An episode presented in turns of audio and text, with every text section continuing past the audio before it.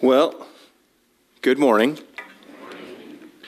Uh, my name, for those I don't know, my name is Nick Smith. I'm one of the elders here at White Rock Fellowship, and as Courtney said, uh, it's good to be here. It's good to gather, um, be reminded of truth, worship together, uh, and just be in community. So today, we're going to be continuing our series in Philippians. If you have your Bible, go ahead and turn there.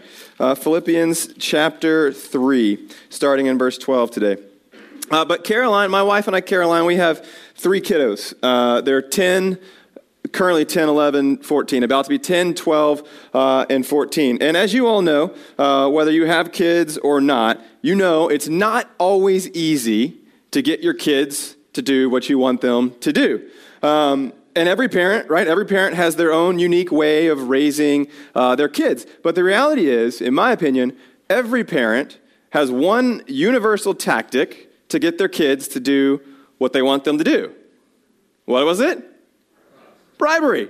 That's right. Bribery. We all do it. We can argue, right, the difference. Well, no, I reward, I don't bribe, or I bribe, whatever. It's, and that's an important discussion. I don't mean to downplay that. But the reality is we all do it. We all bribe our kids at points to get them to do what we want them to do. And so we say, hey, if you study hard, I'll take you to Andy's, right? Or, hey, if you clean up your room, then I'll play that game with you. A friend here in the church, uh, their kiddo uh, needed new basketball shoes. And so the dad was like, hey, tell you what, you go out, you play really hard today.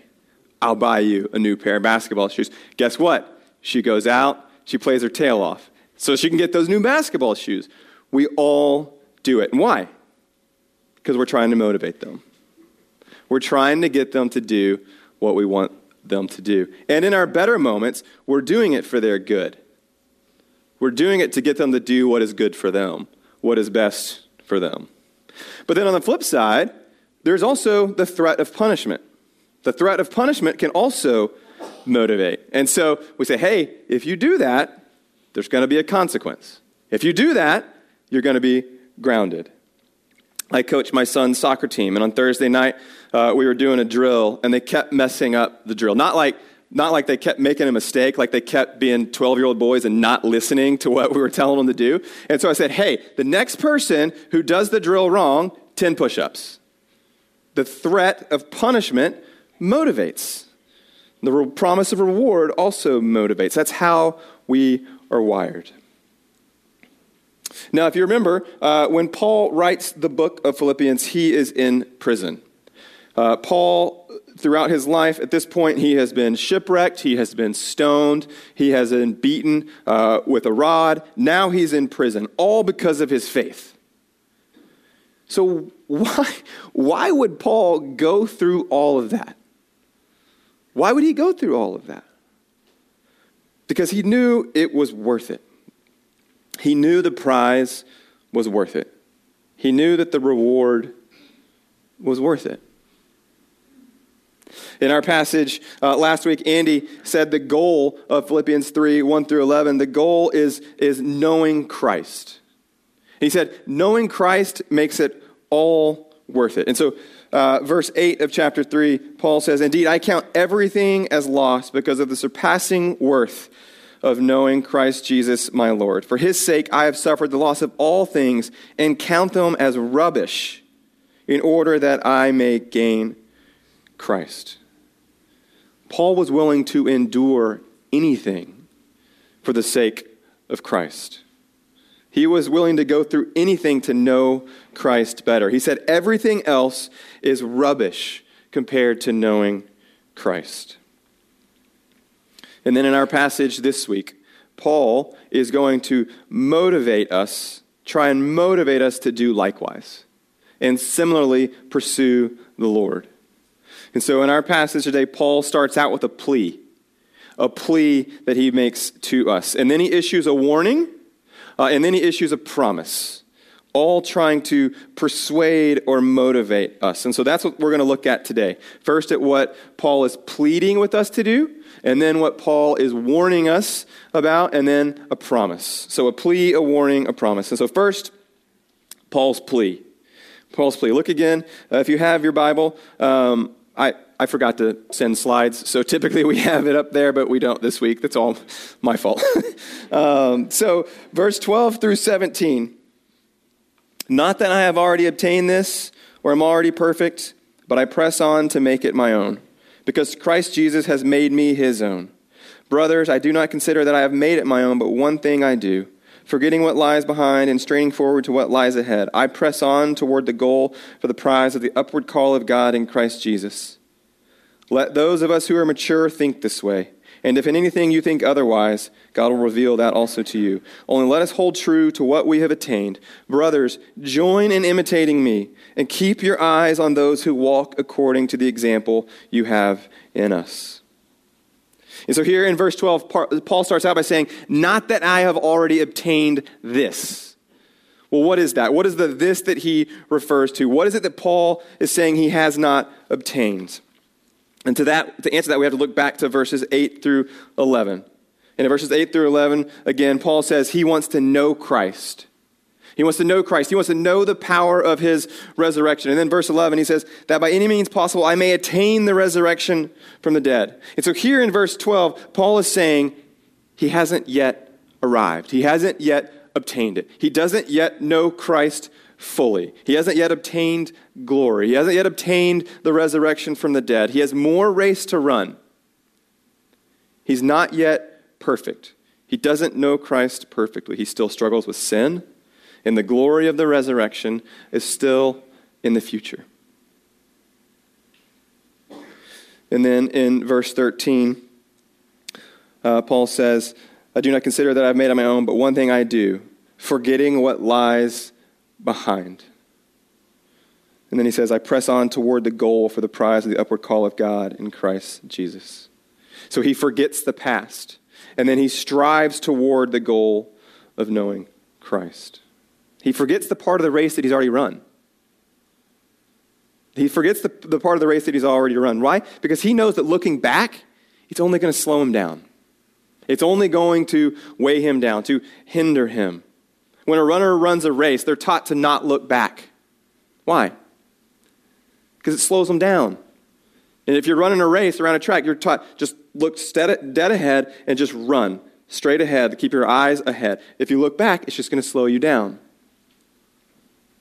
Now, this idea of looking back, I think it can involve a lot of different things. It can look a little bit different for each of us. But two things I want to highlight this morning. First, I think looking back can involve looking back at our previous sin and getting weighed down, bogged down by our previous sin. The reality is some of us today, we are letting shame and regret prevent us from running to Jesus. We are letting our shame and regret cause us to kind of keep Jesus at arm's length, making it difficult for us to accept his grace and his love. And Paul's saying, throw that off. Your sins are forgiven. When you put your faith and trust in me, your sins are forgiven. It is finished. It is accomplished. But then second, I think this idea of looking back can also include looking back at our previous accomplishments and all that we've done. But that also hinders us, because it keeps us focused on ourselves. And if we're looking back at all that we've done, well, guess what? We're not leaning on Christ. And so whether it's past sins, whether it's past accomplishments, whether it's something else, quit looking back. Paul's saying quit looking back at all that stuff. If you do, it's only going to entangle you. It's only going to drag you down, pull you back, and prevent you from knowing Christ. And so, friends, what are you focused on? We're all focused or distracted by something. What is it? Is it your past sin? Is it your past accomplishments? Is it something else? Whatever it is, Paul's saying, throw that off. Throw it off and just run hard after Jesus. And then in verse fifteen, uh, Paul applies this to his readers, to us. He says, let those of us who are mature think this way. And if anything you think otherwise, God will reveal that also to you. And then verse seventeen, Paul says, brothers, join, this is his plea, join in imitating me. Keep your eyes on those who walk according to the example that you have in us. He's saying, imitate me. Press on. Like me, keep running hard after Jesus. Keep striving hard after Jesus, no matter what comes your way in this life. He's pleading with them and us to press on, that we may know Christ more and more and more. And so uh, for those of us who are married, when you get married, uh, you don't just say your vows and then kind of go your separate ways, right? No, when you, when you get married, you're hoping to spend the rest of your life pursuing one another, getting to know one another. And if you don't, guess what's going to happen? You're just going to slowly drift apart. And eventually, over time, you're just going to drift further and further and further apart. And most likely, eventually, it's going to end in divorce. But if you keep running hard after your spouse, it's going to lead to greater depth, greater joy, greater intimacy. I'm not saying it's going to be easy. Marriage is not easy. But if you keep pursuing one another, it leads to greater joy and depth and intimacy. In pursuing your spouse, it's not about earning their love. It's not about earning their love. When I take Caroline on dates, I'm not trying to earn her love. Brother, I, I, I hope I want to just, I want to know her better, and I want her to know me better. This also isn't, it's not about trying harder. It's not trying to be a better or perfect Christian. This is about fighting for relationship, for joy, to know Jesus. This is not about earning, trying to earn his love. Uh, I am an Enneagram one. Uh, who does not know about the Enneagram in here? Consider yourself lucky. You're blessed. Um, so I'm an Enneagram one. So for the rest of you who are f- somewhat familiar with it, that means you probably know that I tend to be a perfectionist, right? I'm always looking for ways I can get better, always improve. That's not what this is about. This is not about being a perfect Christian.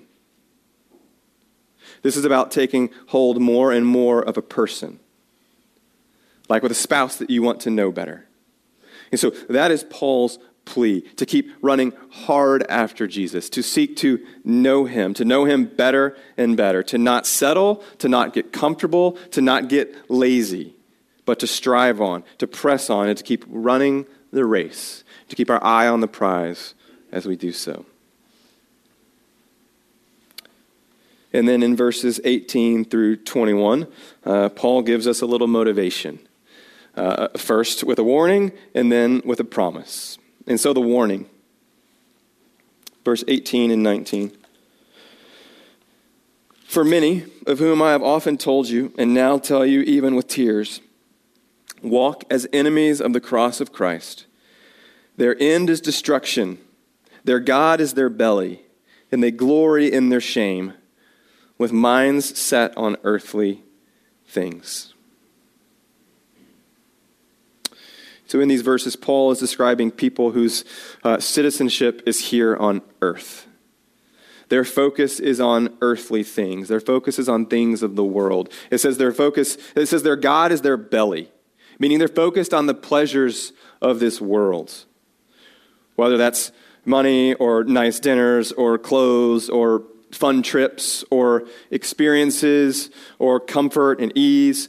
And and some of those things are, many of those things are, are good blessings from God that I think that are meant to be enjoyed to the glory of God. But the reality is they can't be our driving force. They can't be our focus. And so these folks that Paul is referring to here, they don't know the surpassing value of Christ. They don't see a need for Christ. Rather, their gaze, their focus is on fleeting pleasures. They're pursuing and worshiping stuff, not Christ. And as a result, Paul says their end is destruction. Their end is eternal separation from God. And so Paul is issuing a warning to his readers and to us, saying, hey, don't focus on earthly things. Instead, focus on heavenly things. Look forward to that day when Christ is going to return. Don't put your confidence in the flesh. Don't put the conf- your confidence in your abilities, but realize your only hope is Christ. Back in Genesis nineteen, um, Lot and, and his wife, uh, they are instructed to flee a city because God is about to destroy the city. It's, the city is full of sin. It is full of debauchery, and God is about to rain judgment down upon this city. And so God sends uh, some angels to, to rescue them, to save them. And, and the angels tell them to leave, uh, but they linger a little bit. And so the angels eventually, they just grab them by the hand and literally just drag them out. But Genesis nineteen twenty-six says this: "But Lot's wife looked back, and she became a pillar of salt." Now, I don't think looking back here references just like looking back. I think, I think looking back here represents a form of longing, a form of desire. Looking back, kind of a lingering desire for what was behind her. The Lord was graciously rescuing her, and yet she kept looking back over her shoulder.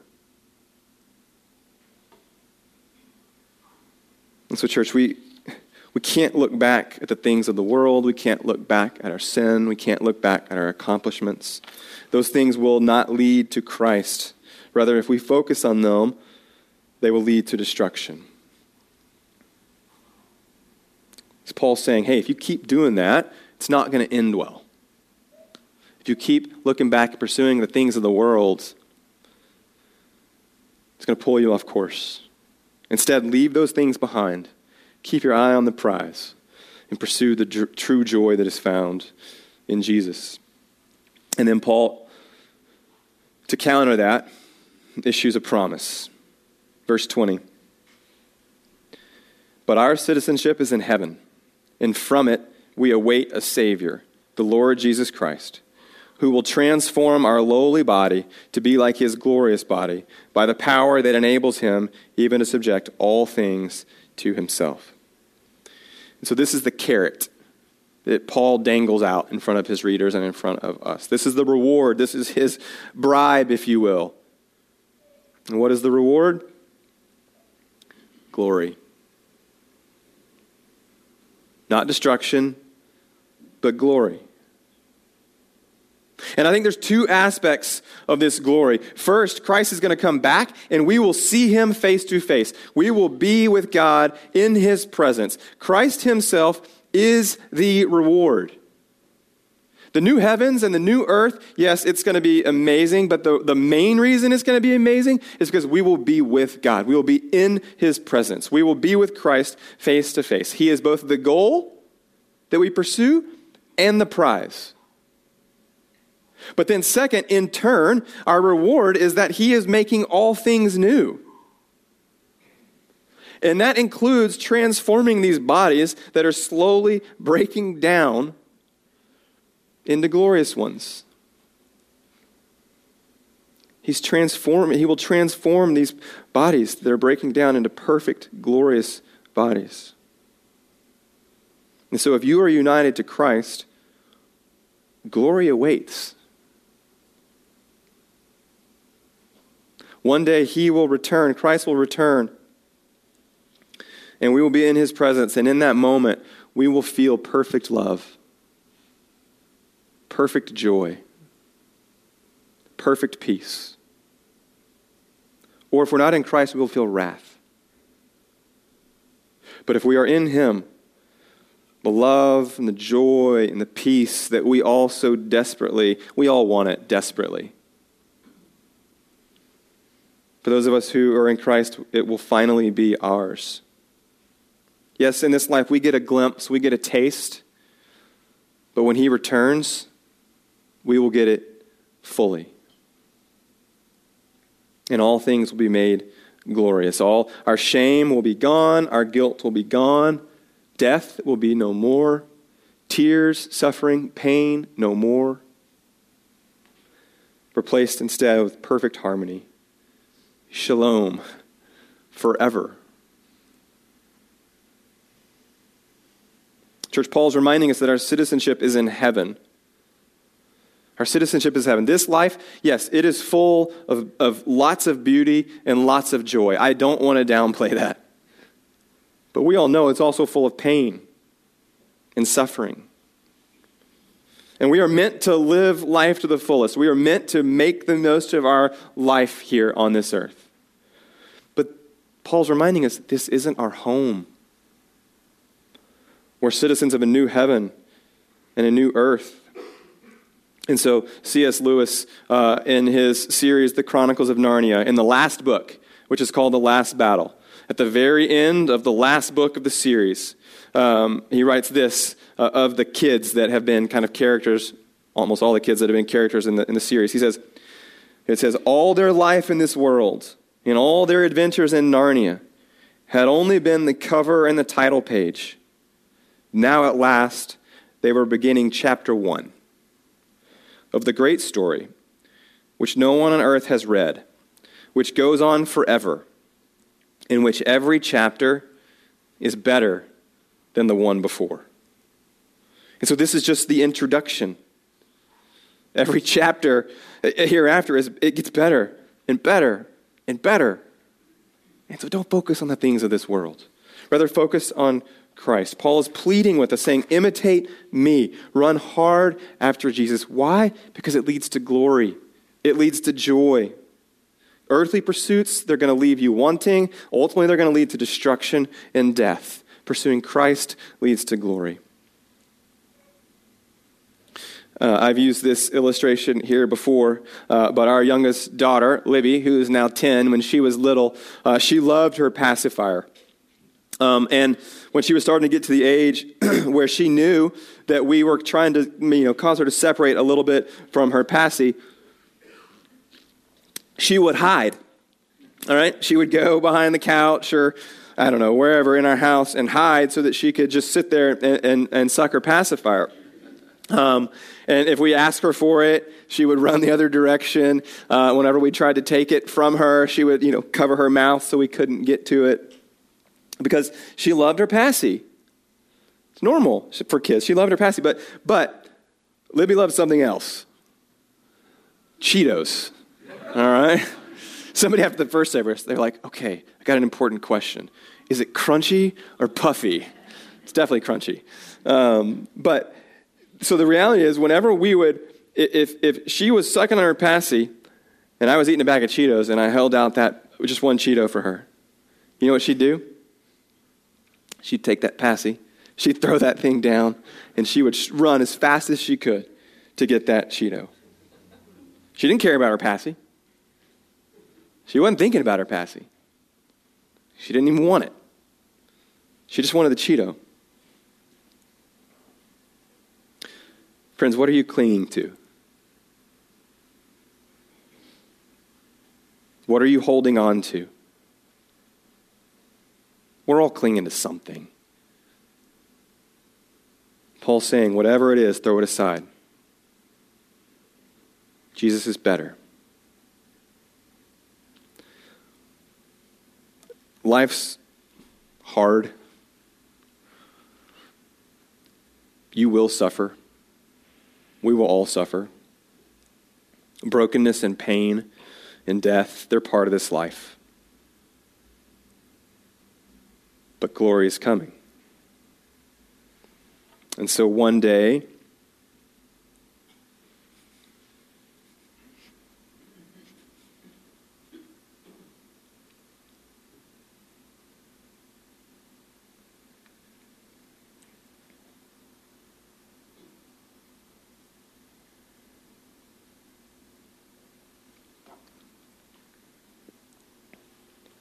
some people who cry can keep talking.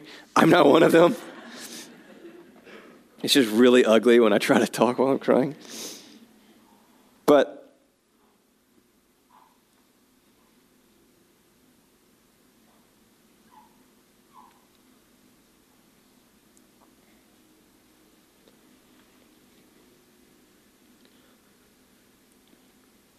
I'll get there.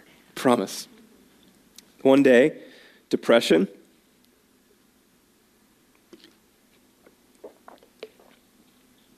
it's going to be joyful dancing.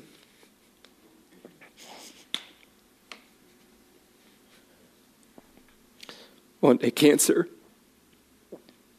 will be healed. That sin And we all struggle with what we replace with freedom. And so, in the meantime, Paul says in verse four, oh, chapter four, verse one, he says, "Therefore, my brothers, whom I love and long for, my joy and my crown, stand firm. Stand firm. Don't be swayed by the snares of the world. Don't be distracted by the concerns and the hardships of life. Don't let good things like careers and kids and hobbies, good things, don't let those good things cause you to take your eyes off Christ. Rather, stand firm, pursue him, press on, strive hard for him. This, this life, it's merely an appetizer, a precursor to the day when we will see him face to face. And so as we wait, keep running your race. Keep running your race, press on, strive to know him more, get a stronger and stronger foretaste, and long for the day when he returns and we experience glory." Let's pray. Father, um, we do pray that by the power of your Spirit, you would help us to make you our greatest desire. Father, I confess my tendency uh, to, to seek um, other things, to run after other things, to d- just get distracted by other things.